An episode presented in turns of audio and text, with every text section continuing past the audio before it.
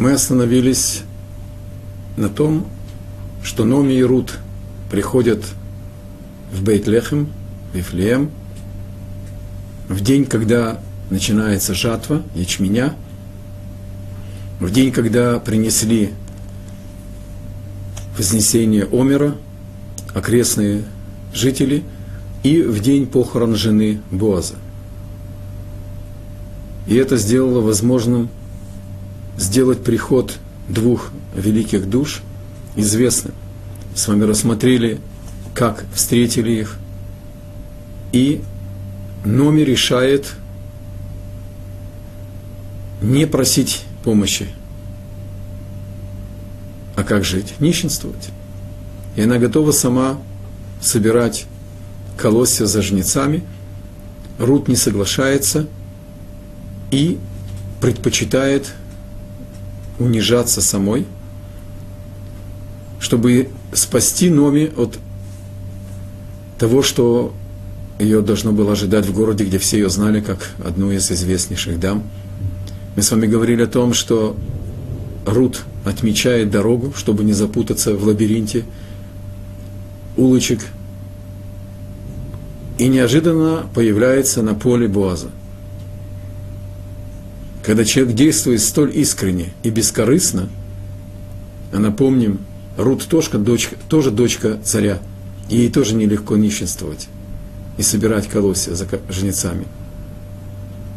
Еще быть чужой, без защиты, без семьи, без братьев, окруженная жнецами в чужой стране, это было и небезопасно для ее чести – Номи полагается на Рут и отправляет ее, сказав, дочь моя. И когда человек сделал все от себя возможное, Бог восполняет то, что не хватает. И совершенно невероятным образом. Не было никакого шанса ей попасть на поле Боаза. Она попадает на поле Боаза. И мы с вами рассмотрели, что в тот день, когда пришла Рут – с помощью божественного провидения на поле Боаза, Боаз приходит на свое поле. Глава Санедриона приходит с новым постановлением, которое расширило границы пользования имени Бога в отношениях между людьми. До этого произношение тетраграмматона, непроизносимого имени Бога, Юткей, Вавкей, имя Творца как Господина мы упоминали только в молитве. А Боас и его Санедрион расширили границы использования имени Бога, и мы остановились на стихе из свитка Рут, когда Боас приходит и приветствует своих жнецов, Бог с вами. И имя Бога произносится, как мы говорим в молитве, в молитве Шма Исраэль, например. И они ему отвечают, Бог с тобой. Да благословит тебя Бог.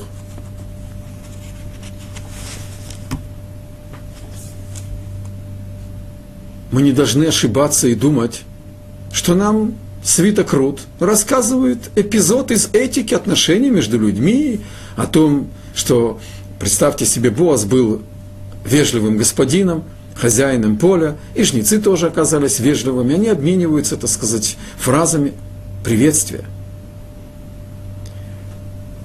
произношение имени Бога в отношениях между людьми, это требовало постановления Санедриона, потому что мы как будто бы принижаем божественное присутствие в мире. А Боас открыл своим решением, своим решением своего Санедриона, что приближение божественного присутствия к людям – это не унижение божественного, божественной возвышенности, а это величие божественной возвышенности. Это подъем человека к Богу. Поколение было в упадке. Элимелех отчаялся от еврейского народа, как мы с вами учили, и оставил тонущий корабль. Босс хочет поднять человека. И когда приветствие друг друга включает имя Бога, оно напоминает всем нам о том, что мы творение Бога, что у каждого из нас есть свое предназначение в замысле Бога. Что мы один без другого не можем выполнить это предназначение. Это было действие спасения своего поколения. Он не послал, как мы с вами учили, это как сообщение через посланника. Он сам пошел и личным примером учит свой народ, как уважать каждого человека, какой он есть. Жнец, нищий или великий глава поколения. Все они перед Богом равны. И каждый заслуживает максимального уважения постольку, поскольку он служит Богу. Это было первым шагом к тому, чтобы поднять поколение и приблизить его через уважение друг друга к уважению авторитетов. А помните, в начале свитка Рут сказано, что падение было из-за того, что не признавали авторитет судей, и судьи были далеки от совершенства часть из них. Есть еще интересный комментарий.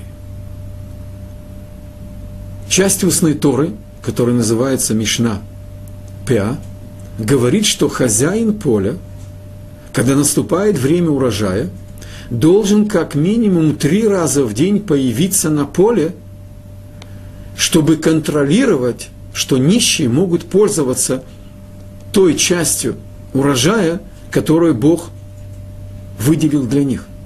Как мы с вами учили, ПА, край поля, часть колосьев, которые не сорваны, выпали из руки жнеца или не скошены жатвы. Два колоска принадлежат нищим, называется лекет, три нет. Можно, может быть, соединить эти два комментария в один. Боас приходит с новым постановлением, расширивший рамки пользования именем Бога, чтобы поднять свое поколение как глава поколения. И он приходит на это поле, на свое поле, как хозяин поля, один из народа, чтобы проконтролировать, чтобы нищие не были обделены жнецами. Небезразличие Боаза проявляется здесь не только как лидер, но как и человек. И можно сказать, что оба комментария, они верны.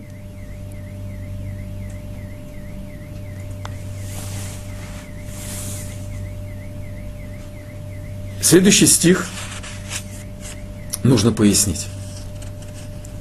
Повторяю, это не летопись событий, это не история, это книга сущности. Опускаются многие детали и подчеркиваются многие детали. Эта глава открывается тем, как пришли две великие души в Бейтлехем Номи Рут, как Рут шла, делала заметки на дороге, как она пришла на это поле – а многие другие детали совершенно опущены. И следующий стих говорит о том, что он спрашивает главу. Мы находимся, вторая глава, пятый стих. «И сказал Боаз, юноше, который руководил жнецами, главному жнецу –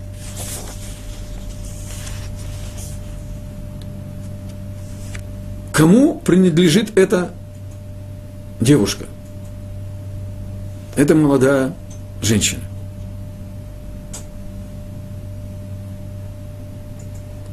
По ответу этого главного жнеца мы можем теперь понять, что спрашивал Боаз. И Талмуд спрашивает, разве пристало главе поколения спрашивать старшего жнеца о молодой женщине? Надо внимательно читать пророческие книги. Не спросил Боас, кто эта женщина молодая. Он спросил Леми Анара, из какой семьи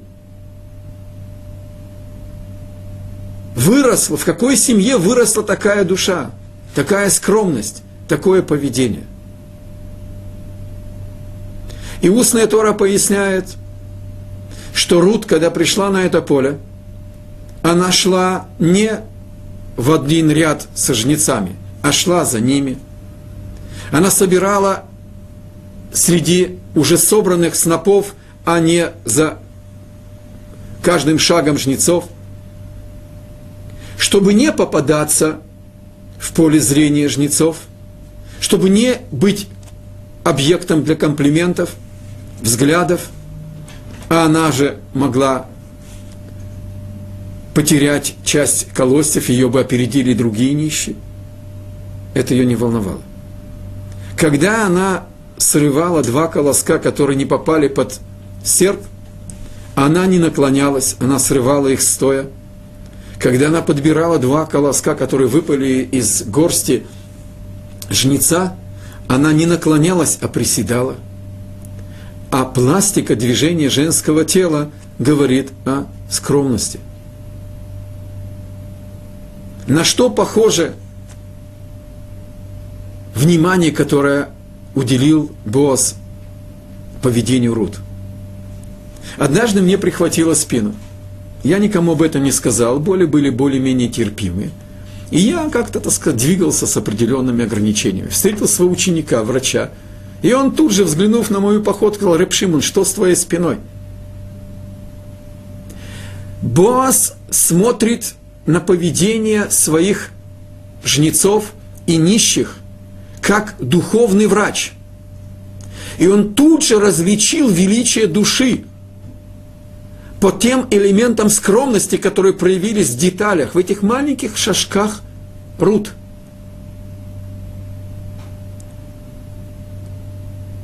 А что? Она так выделяла, что не было и других женщин нищих, которые вели себя скромно. Объясняет устная Тора, что нищета, нужда – страшное испытание. И оно лишает человека тонкости души. Оно огрубляет человека. Ему не до тонкости, ему не до элементов деталей скромности. И то, что у Рут в ее нищенствующем положении не произошло это огрубление, не произошло это падение, свидетельство особой тонкости души, особой возвышенности души. Боас, как мудрец, как глава поколения, вдруг видит необычную душу. И его интересует, из какой семьи пришла такая душа. Потому что женщина формируется в основном в доме. Кстати, чтобы не быть понятым неправильно, он не спрашивает первого попавшегося жнеца, а берет главу жнецов – который поймет это правильно.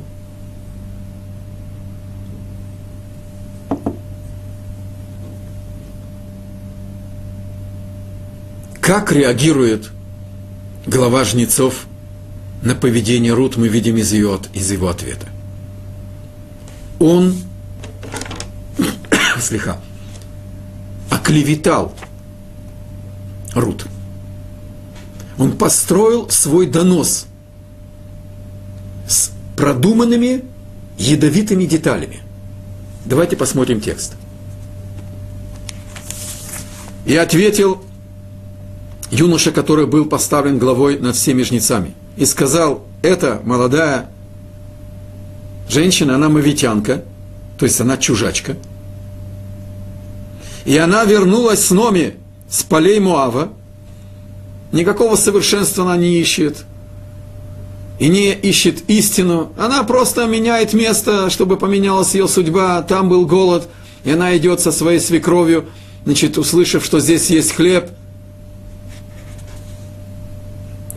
И он продолжает и говорит, что Номи, когда, Рут, когда пришла на поле и сказала, я буду собирать между снопами, за жнецами – И она уже с утра здесь, вместо того, чтобы сидеть дома, то есть она нескромно, она выходит из дома и собрала совсем немного.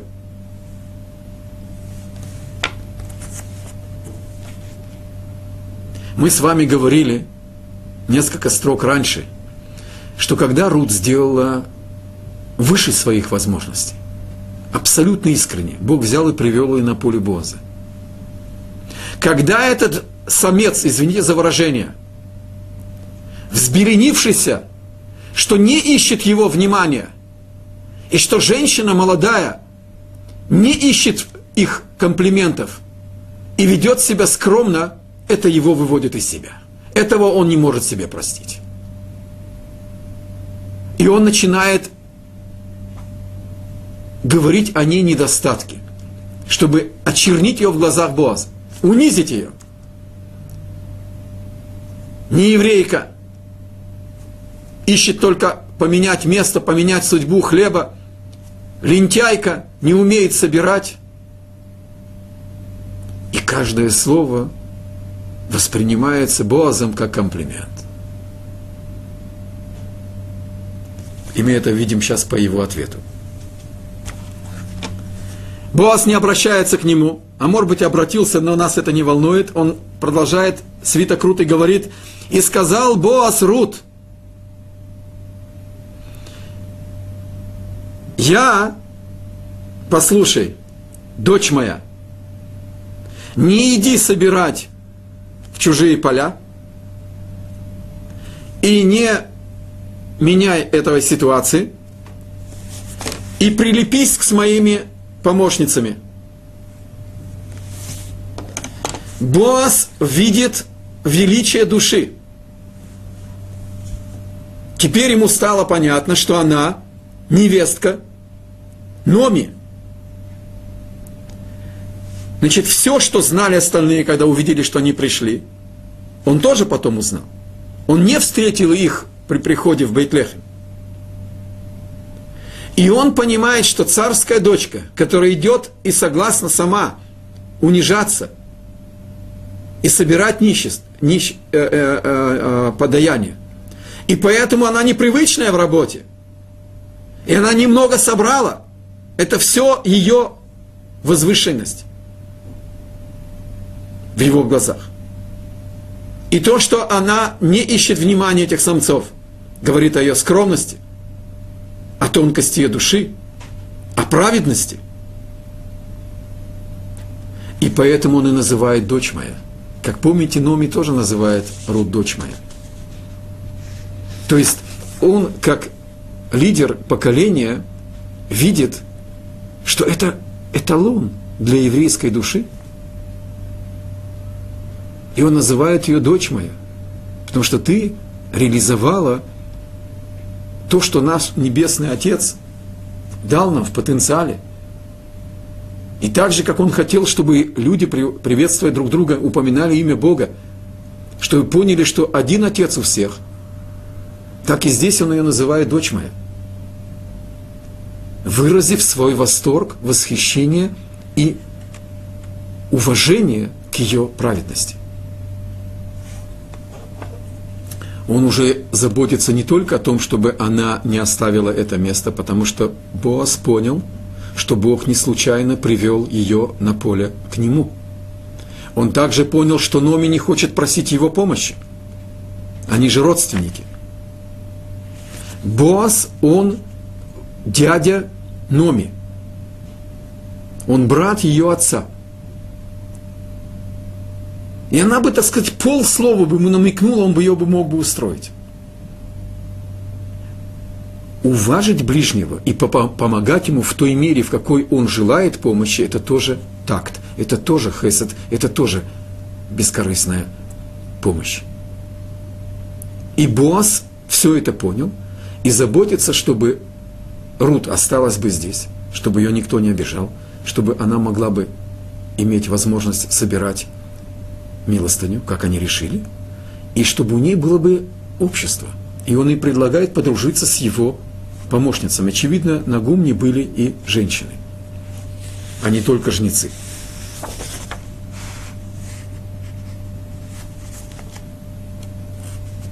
И он ей говорит, не переживай. Очевидно, она уже почувствовала, какое было принятие ее этими жнецами, если глава жнецов так о ней говорил. И он ей сказал, я уже их предупредил, чтобы они тебя не обижали. И он, значит, э, разреш... говорит ей, я тебе разрешаю пользоваться и посудой здесь, и водой, если будешь мучима жажды, которые будут юноши, значит, э, помощники, работники себе, э, черпать, он по-земному заботится о ней и выражает свое восхищение и уважение ее величия души. Падает рутниц перед ним. Она кланяется до земли и спрашивает искренний вопрос.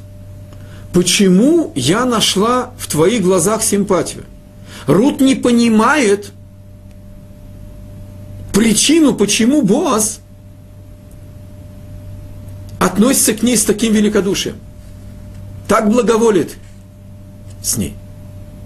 Это я, так сказать, мы с вами учили комментарии, как он понял слова главы жнецов. Рут-то ничего не слышала. Она вдруг слышит из уст хозяина поля, главы поколения, такой жест, такое великодушие, она не понимает. Она потрясена, она полна благодарности, до самоунижения она падает ниц и говорит, почему я нашла в твоих глазах симпатию? И ты меня узнал, как будто ты знаешь, знаком со мной, а я же, ну хря, я чужая, чужая, я не еврейка. Говорит устная Тора. Слово, почему ты, почему и нашла симпатию в твоих глазах, и ты как бы познал меня, а я совершенно чужая, то есть незнакомая, намек на будущую близость, как супруги, потому что глагол «леакирени» – «познать» употребляется в Талмуде как супружеская близость. Бог вложил в уста Рут пророчество, что она будет его женой. Подержу вас немножко в напряжении, и мы отнесемся к этому месту, что это за игра с человеком. Рут не знает этого. Но Бог вложил ее уста пророчества. Почему именно сейчас? Повторяю, мы ответим на этот вопрос чуточку позже. Итак, Рут не понимает, чем она заслужила такое благоволение. Она не видит ничего особенного в своем поведении. Она не видит ни самопожертвенности, ни трудности, ни опасности, ни возвышенности. Она ведет себя естественным образом.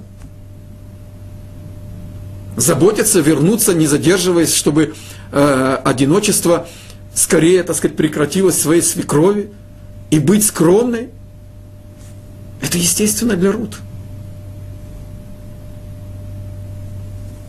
Отвечает Боас ей на первое первое, на второе второе. Она его спрашивает, почему он благоволит ей и почему он к ней относится, как будто он ее знает. Он отвечает и говорит ей, мне рассказали, как ты жила, что ты сделала со своей свекровью после смерти мужа. Потому что когда невестка относится положительно к своей свекрови.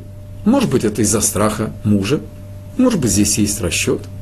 Но когда муж ушел из этого мира, теперь милосердие и бескорыстная самопожертвованность по отношению к свекрови – это искренне, это без расчетов. Говорит Боас, я знаю о том, как ты себя вела по отношению к своей свекрови после смерти мужа – и я знаю, что ты оставила своего отца и свою мать, и свою страну, и свою родину. То есть ты оставила образ жизни, образ мысли, свою веру, дом отца, дом матери. Это величие души. Есть что терять. И ты идешь к народу, которого не знала. Народ, который находится в угнетенном состоянии. То есть твое решение, оно совершенно искреннее. Только найти Бога, только приобщиться к совершенству духовному. Никакие расчеты здесь нет, не находятся. Вот почему я предлагаю тебе помощь. Вот почему я отношусь к тебе с таким уважением. Продолжает Боас и говорит, заплатит тебе Бог за все твои дела и за искренность, будучи невесткой и женой, и продолжением быть искренней, помогающей своей свекрови, и за то духовное мужество, когда ты оставила и отца, и мать, и свой народ, и свою родину, и идешь к народу, которого ты не знала – Бог тебе заплатит. И будет твоя зарплата полной от Бога. Бога Израиля, под чьи крылья ты пришла найти укров, укрытие. Понятие крылья по отношению к Богу относятся к герам. Боас понимает, что ее поведение – это поведение гера. Это поведение нееврейской души, которая приняла на себя божественное покрытие, крылья, божественное присутствие, божественный трепет. Я остался должником объяснить, что значит, что Бог вложил в уста Рут пророчество, что они будут мужем и женой, когда она ему говорит, как же ты относишься ко мне, как будто ты меня познал, знаком со мной, а я чужая. Говорит здесь комментарий, что за тавтология? Бог заплатит тебе за твои дела, и будет твоя зарплата полной. Пшат, непосредственный текст э, объяснения, говорит о том, что если у человека – награда в этом мире за служение Богу. Это плоды. А корень, он еще и в грядущем мире даст плоды. И даже когда мы получаем награду в этом мире, это не уменьшает нашу награду в грядущем. Это объяснение, что Бог и его зарплата будет целой. Но разве это нужно добавлять, если мы сейчас оставим грядущий мир? Мы говорим об этом мире что у Бога будет проблема финансовая, или в казне кончатся деньги, или э, Министерство финансов объявит забастовку. Если Бог тебе даст награду, так понятно, что она будет целой. Говорит устная Тора, не читай, что твоя зарплата будет целой, маскортех шлема, а читай шлемо. Устная Тора говорит, что Бог вложил в уста Боза пророчество о том, что из Рут от него с ней, как от мужа с женой, выйдет царь Соломон, Шлемо, Амелех. И опять-таки босс не знает, что он говорит. Зачем Бог играется людьми? Или даешь пророчество, тогда понятно. А тут вкладывать в уста праведника и великой праведницы прочества. Это продолжение того же принципа, который мы с вами учили раньше. Когда человек делает от себя все возможное, Бог восполняет то, что сам человек не может восполнить. И Бог привел Рут на поле Боаза. И Боаз, который хочет лечить свое поколение, приходит в этот день на поле – и они встречаются первый раз. Когда Рут проявляет свою скромность и не приписывает никаким своим шагам никакой значимости, и свидетельствовать о своей природе скромной. А напомним, ее не воспитали в этой скромности, ее воспитали в абсолютном обратном состоянии, которое символизирует ее сестра Орпа. Она была воспитана в, в принципах привлекать, не быть скромным, не следить за своей пластикой своего тела, а наоборот добавить к этой пластике тела, женского движения тела, такие движения, которые как раз и в, привлекают внимание. И фавориты, и баллы, и всепозволенность. И все это преодолеть в, такой, в таком мере и преобразиться, переродиться. Вот на таком уровне совершенства – Бог удостаивает уста Рут, а уста – это зеркало души, совершенство души Рут удостаивается этого пророчества. Это некий приз, это некое благословение от Бога. А по отношению к Бозу, Боз действует, говорит рационально. Он видит перед собой совершенно необычный хесед – совершенно необычная самопожертвованность и бескорыстное э, милосердие, помощь. И он понимает, что такое необычное милосердие, такое необычная пропасть, которая пере, перешагивает Рут, должно получить совершенно необычную награду. И поэтому он говорит, что ты удостоишься от Бога особой награды твоя награда будет совершенной, потому что твое действие, твоя жизнь совершенная. И когда человек так видит события через духовный взгляд, тогда Бог вложил и в уста Боаза пророчество. Помимо того, что он их первый раз встретил перед следующим шагом провидения, которое задумал из этих двух великих душ построить Машеха – Пока они еще в начале пути. Это первая встреча.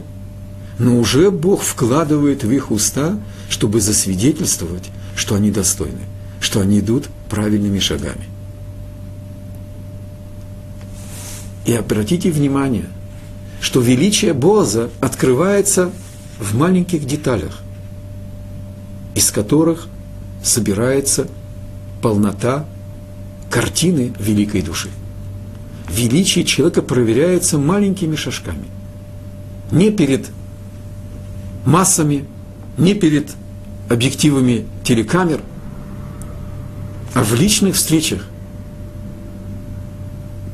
когда Боас охватывает своим взглядом и величие души через детали поведения Рут, и сразу учитывает ее состояние, и сразу понимает, что Номи не хочет помощи, и тогда помогает ей тактично – и заботиться о том, чтобы у Рут были бы подружки, чтобы у нее было бы общество, общение, понимая, что человеку одному тяжело в жизни, и свекровь не может восполнить это недостаток. Это величие лидера.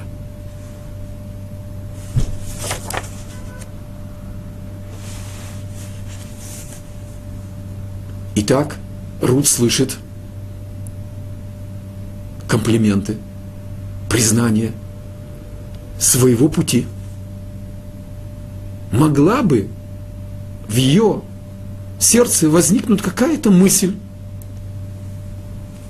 самоуважения, самооценки, не гордыни, просто что-то приписать себе, сказать, а, я удостоилась такой признательности от главы поколения. Ничего подобного мы не видим и не слышим. Продолжает 13 стих. Рут продолжает не понимать, что все, что упомянуто, имеет какую-то значимость.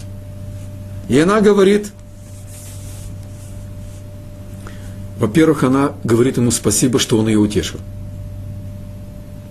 И ты обращаешься к своей рабыне, а я даже ниже, чем твои рабыни. Объясняет устная Тора, что она имеет в виду, что обычная рабыня не из мавитянка, она может сделать гиюр, и выйти замуж за любого еврея. А я из проклятого народа.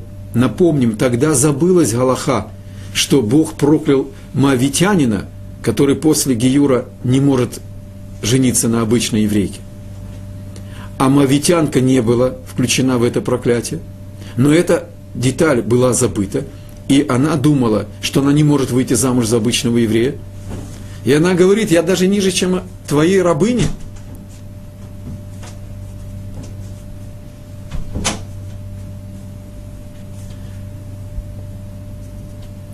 Отвечает ей Боас. Ваше Величество. И приглашает ее на обед. Гоши Галом, 14 стих, смысл – это обращение Ваше Величество. Объясняет устная Тора. Боаз говорит ей, а здесь немножко нужно знать иврит, но я все перейду на русский. А одно из, один из синонимов рабыни – это ама. Это те же буквы слова има. Ответил Боаз Рут, ты не меима амагот. Ты не из рабынь, ты меимагот. Твоя душа, она сродня матерям, а не рабыням. То есть про матерям нашим, Саре, Ривке, Лее, Рахели. И он обращается к ней, Ваше Величество, и приглашает ее на обед. Какой обед? И он приглашает ее окунуть питу, печеную лепешку, в уксус. Глава поколения не приглашает, не заказывает столетнее вино и жареных лебедей или там, значит, оленей, чтобы ему наохотили. Он не просто близок к народу, он не просто переживает падение своего народа и пытается его поднять. Он не просто живет по Торе и, как мы говорили, второй комментарий, пришел как хозяин поля, чтобы следить, чтобы не обижали нищих. И факт было для чего быть. Аллаха не случайно, конечно. Она знает природу людей. Он ведет себя и как лидер поколения, и как простолюдин, как обычный еврей. И он и ест с ними обычную земную пищу. Потому что праведник ест, чтобы насытить душу, а не набить брюхо. И для этого достаточно обычная пища. Еще один комментарий говорит, что здесь есть намек, что такое уксус. А в Израиле делали уксус из вина. Это испорченное вино. Намек здесь зашифрован в свитке Рут – что из Рут выйдут и недостойные цари, как был царь Минаши, а цари из потомка колена Иуда, значит, потомки царя Давида, царя Соломона, а, то есть испорченное вино, намек на уксус. Уксус намекает на, испор... на а, царей, которые тоже будут потомками из Рут и Боаза в будущем. И осела Рут – в стороне. Она могла бы воспользоваться благоволием хозяина поля и утвердить свою позицию, и сесть за стол, чтобы жнецы знали, что к ней нужно относиться соответственно. Рут продолжает вести себя скромно. Ей чуждо выделяться.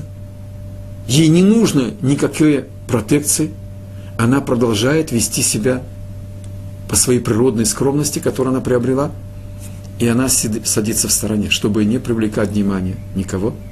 Так пристала женщине вести себя скромно. И она ест, насытилась и оставила для своей свекрови. Боаз заботится не только о хлебе насущном, но и еще и сладкое. Коли – это жареные зерна пшеницы. Тогда это было как сладость.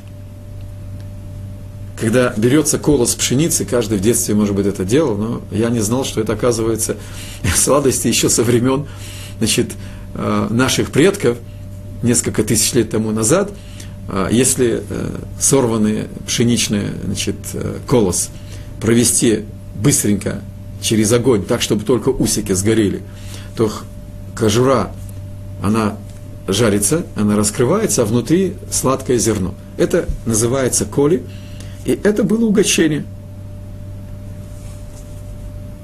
И написано «поела, насытилась и оставила». Это параллель фразе из Торы «Веахальта, весавата, уверахта» и на, поешь, и насытишься, и благословишь. Как мы уже упомянули, праведник ест иначе. Для обычных людей еда – обычное дело. Для великих людей еда – великое дело. Во время еды создается критическая ситуация. Мы во время еды не подобны Богу, принципиально. Потому что Бог ничего не берет, ему ничего не нужно, он только дает, он абсолютное совершенство. А мы во время еды получаем, мы берем, мы не можем без этого. Значит, это один аспект неподобия Богу. Кроме того, пища, она физическая, и она в первую очередь дает силы нашему физическому началу, который поднимает голову. И он пытается изменить баланс сил и высвободиться из-под контроля души. И поэтому здесь написано, что Рут ела как праведник. Праведник ест, чтобы насытить душу, а не тело. Тело стремится к излишествам. Оно жадно. У желудка большие глаза. Каждый из нас знает ситуации, когда уже не может, ну вот так, но еще хочется – а Галаха еврейская говорит, еврейская э, формула поведения говорит, что еврей должен есть так, чтобы осталось место для еще еды. Поставить своему чревоугодию границы. Я хозяин. Я не ведом голодом. Я могу тебя остановить. Это чревоугодие и поставить рамки. Мало того, что Рут не набрасывается на еду, на возможность насытиться, она голодная, они нищие – она еще оставляет в своем сердце место мысли о своей свекрови оставила для нее. Помимо того, что она собрала зерна, она еще делится тем, что ей предстало. Это Рут.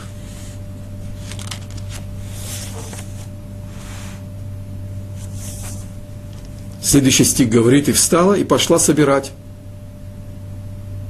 Могла бы воспользоваться моментом отдохнуть.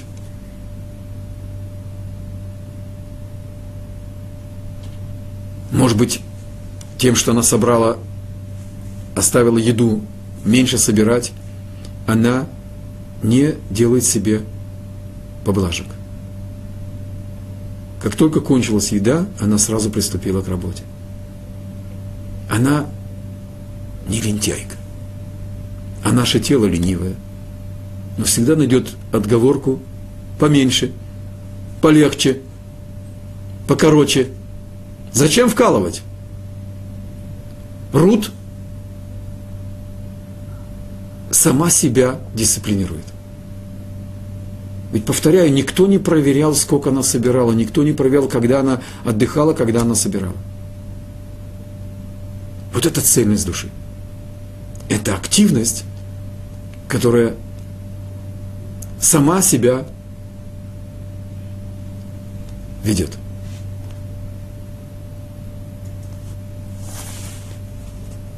И Боас тогда, видя ее цельность, указывает своим жнецам помогать ей скрытым образом, так, чтобы ей не было бы заметно, что это для нее подбросили колосья и оставили ей больше, чтобы ей было легче собирать чтобы ее не обижать. Помогать тактично – это требует мудрости. Это отдельная тема. Есть целые отделы, как правильно помогать. Кстати, есть и законы поведения и принимающего помощь. Но это другая тема.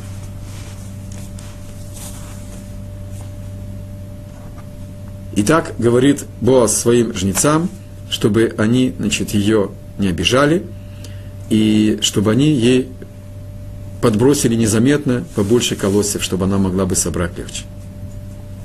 И она собирает, 17 стих, и собирала Рут до вечера. Собрала все, что собрала, и получилась мера ячменя.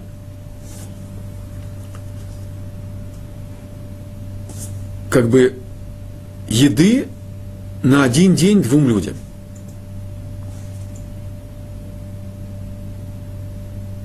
И пришла со всем, что собрала, к своей, значит, пришла в город и пришла э, к своей э, свекрови и показала то, что собрала. И также поделилась с ней лепешкой и значит, э, сладостями, этими зернами –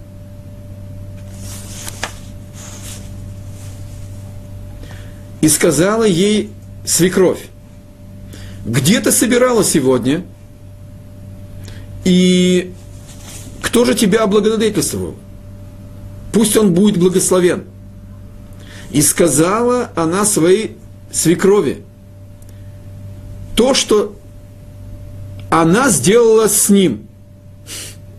Фраза странная, это надо было бы сказать, то, что Бог сделал с ней. А тут сказано то, что она сделала с ним и сказала имя человека, который сделал с нею сегодня милосердие Боаз. В этой стилистической не гладкостью, широковатостью сделать с ним раскрывается интересный принцип. Насколько помогающий дает нуждающемуся, нуждающийся также дает дающему, помогающему возможность помочь. И это тут зашифровано, что мы сделали вместе с ним. Нищий проявляет милосердие с тем, кто ему помогает. Сама возможность помочь, она возможность того, кто помогает – и гость дает хозяину не меньше, чем получает, а может быть и больше. Он получает хлеб с солью, еду, кров над головой, а хозяин получает грядущий мир.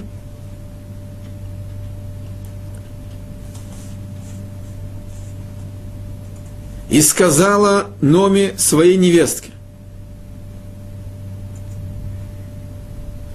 будь благословен, имеется в виду Боас, Богу.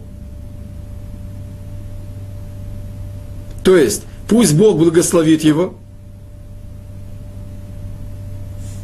потому что через него Бог не оставил свое милосердие как живыми, так и с мертвыми. И сказала Номе Рут, что он родственник, и что он фактически один из родственников умершего мужа, который может продлить имя Махлона, души Махлона. Это называется Гоэль, избавитель. Имеется в виду заповедь Ибум. То есть смотрите, какой гигантский скачок. Снова Нерелевантные детали здесь не упоминаются, они нам не важны. Давайте поясним это место. Номи сразу же поняла, что Бог не случайно привел Рут на поле к Бозу. Она видит величие души Рут, может быть, еще более полно, чем Боз. Она приняла ее Гиюр, она ее родила как еврейку, она ее дочь, она знает ее еще и при жизни, когда она была женой Махлона. Она знает, какую пропасть они переступили, она знает Муав ближе, в деталях. И она понимает, что Бог не случайно взял эту великую нееврейскую душу, которая ищет совершенства, ищет близости с Богом, и привел на поле к Боазу через трагедию ее мужа. И она понимает, что такая великая душа нуждается в совершенстве. И вдруг ей становится ясно, что не случайно в день прихода их в Бейт-Лехем, в Вифлеем, были похороны жены Боаза. То есть жена Боаза уступает место для другой великой души. И все эти детали складываются в один пазл, в одну цельную картину у Номи в душе. Она видит, что Бог ведет ее и Рут и Боза к тому, чтобы продлить имя умершего сына. Она еще не знает, что это замысел построить Машеха. Но она понимает, что это воля Бога, что это не случайно. И поэтому она не просто благословляет благодетеля, это чувство признательности. Она вдруг говорит, что благословен он у Бога, который не забыл живых и мертвых. И она напоминает, что Боас, он Гоэль, что он Явам, что он по отношению к Рут – родственник ее умершего мужа. А значит, он относится к этой заповеди. И выйдя за нее замуж, он может пролить имя умершего мужа, потому что у не было детей.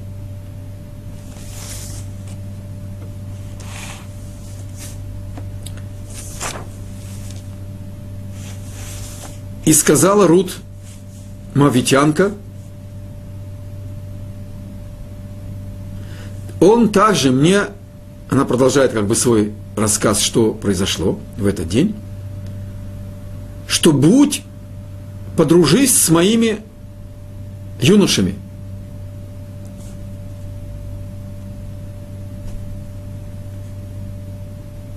Пока, так сказать, э, идет жатва. Разве Боас сказал Рут подружиться с юношами. Мы с вами учили, Бог сказал подружиться с девушками. Мы еще не имеем навыков учить Танах. Обращает на себя внимание, что первые стихи предыдущие говорили о невестке и, не, и свекрови. А тут вдруг Тора, э, Свитокрут вспомнил сказать, и сказала Рут Мавитянка – Почему не продолжить в том же стиле, что и сказала невестка своей свекрови? И обратите мне ответ. И ответила Номи Рут своей невестке. Хорошо, дочь моя. Э, когда пойдешь еще раз собирать, подружись с его помощницами, с девушками. И чтобы тебя бы не ранили на чужом поле, урок такта, урок воспитания. Нас Номи учит очень многому. Да? Мы получили урок психологии, как изменять мнение оппонента, а теперь нас Рут учит такту и секрету воспитания. Рут не ангел. То совершенство, которое она приобрела, далось ей страшной работой, тяжелейшей работой она маавитянка. И этот маавитянский корень тут пробился, она оговорилась. Она молодая женщина, ей 40 лет по комментарию. Она уже долгое время без мужа. Она попадает в один из центральных городов Израиля. Она попадает в среду молодых людей. И ее прошлый корень, прошлое начало, оно не сдалось до конца, Оно подчинено, но оно подает признаки своей силы. И она оговорилась. А разговор, речь – это зеркало души. У ней возникали мысли о влечении, о комплиментах, о молодых людях. А номень, и поэтому стих говорит Рут Мавитянка, показать нам глубину картины, какая она, она не черно-белая, что человек это не компьютер, поменяли диски, другая программа. Это гигантская работа, может быть, на всю жизнь. И поэтому есть заповедь любить Гера. Есть детали этой заповеди, чтобы не говорить неуважительно о народе, из которого вышел Гер. Потому что в нем есть свои корни. Он перерождившаяся душа, он еврей полноценный. И все-таки он связан со своим прошлым. И Номи проявляет тонкость и такт. И она, не обращая внимания на эту договорку, говорит, очень хорошо. Она поняла, что Боаз имел в виду, и что он ей сказал. Она говорит, очень хорошо, подружись с его помощницами, и у тебя будет общение, у тебя будет друзья, подружки. И не иди в другое поле, потому что там тебя могут ожидать уже юноши. И это будет опасно для твоей чести.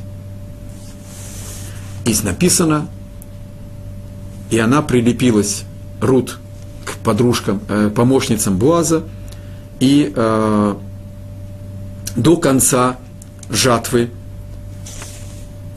ячменя и жатвы пшеницы. И вернулась, последний день жатвы вернулась к своей невестке, э, к своей свекрови. Начало прихода связано с началом жатвы ячменя, он созревает раньше. И Курбан Омер, то есть первый, первые, так сказать, э, плоды Омера ячменя приносятся. А потом в праздник Шевуот приносятся дары хлебные. Хлеб – это уже из пшеницы.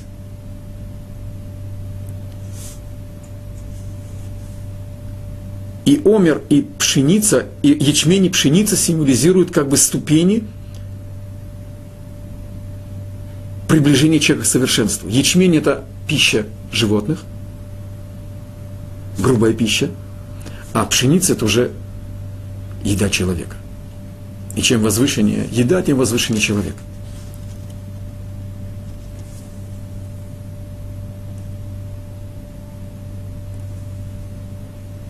прошло несколько месяцев.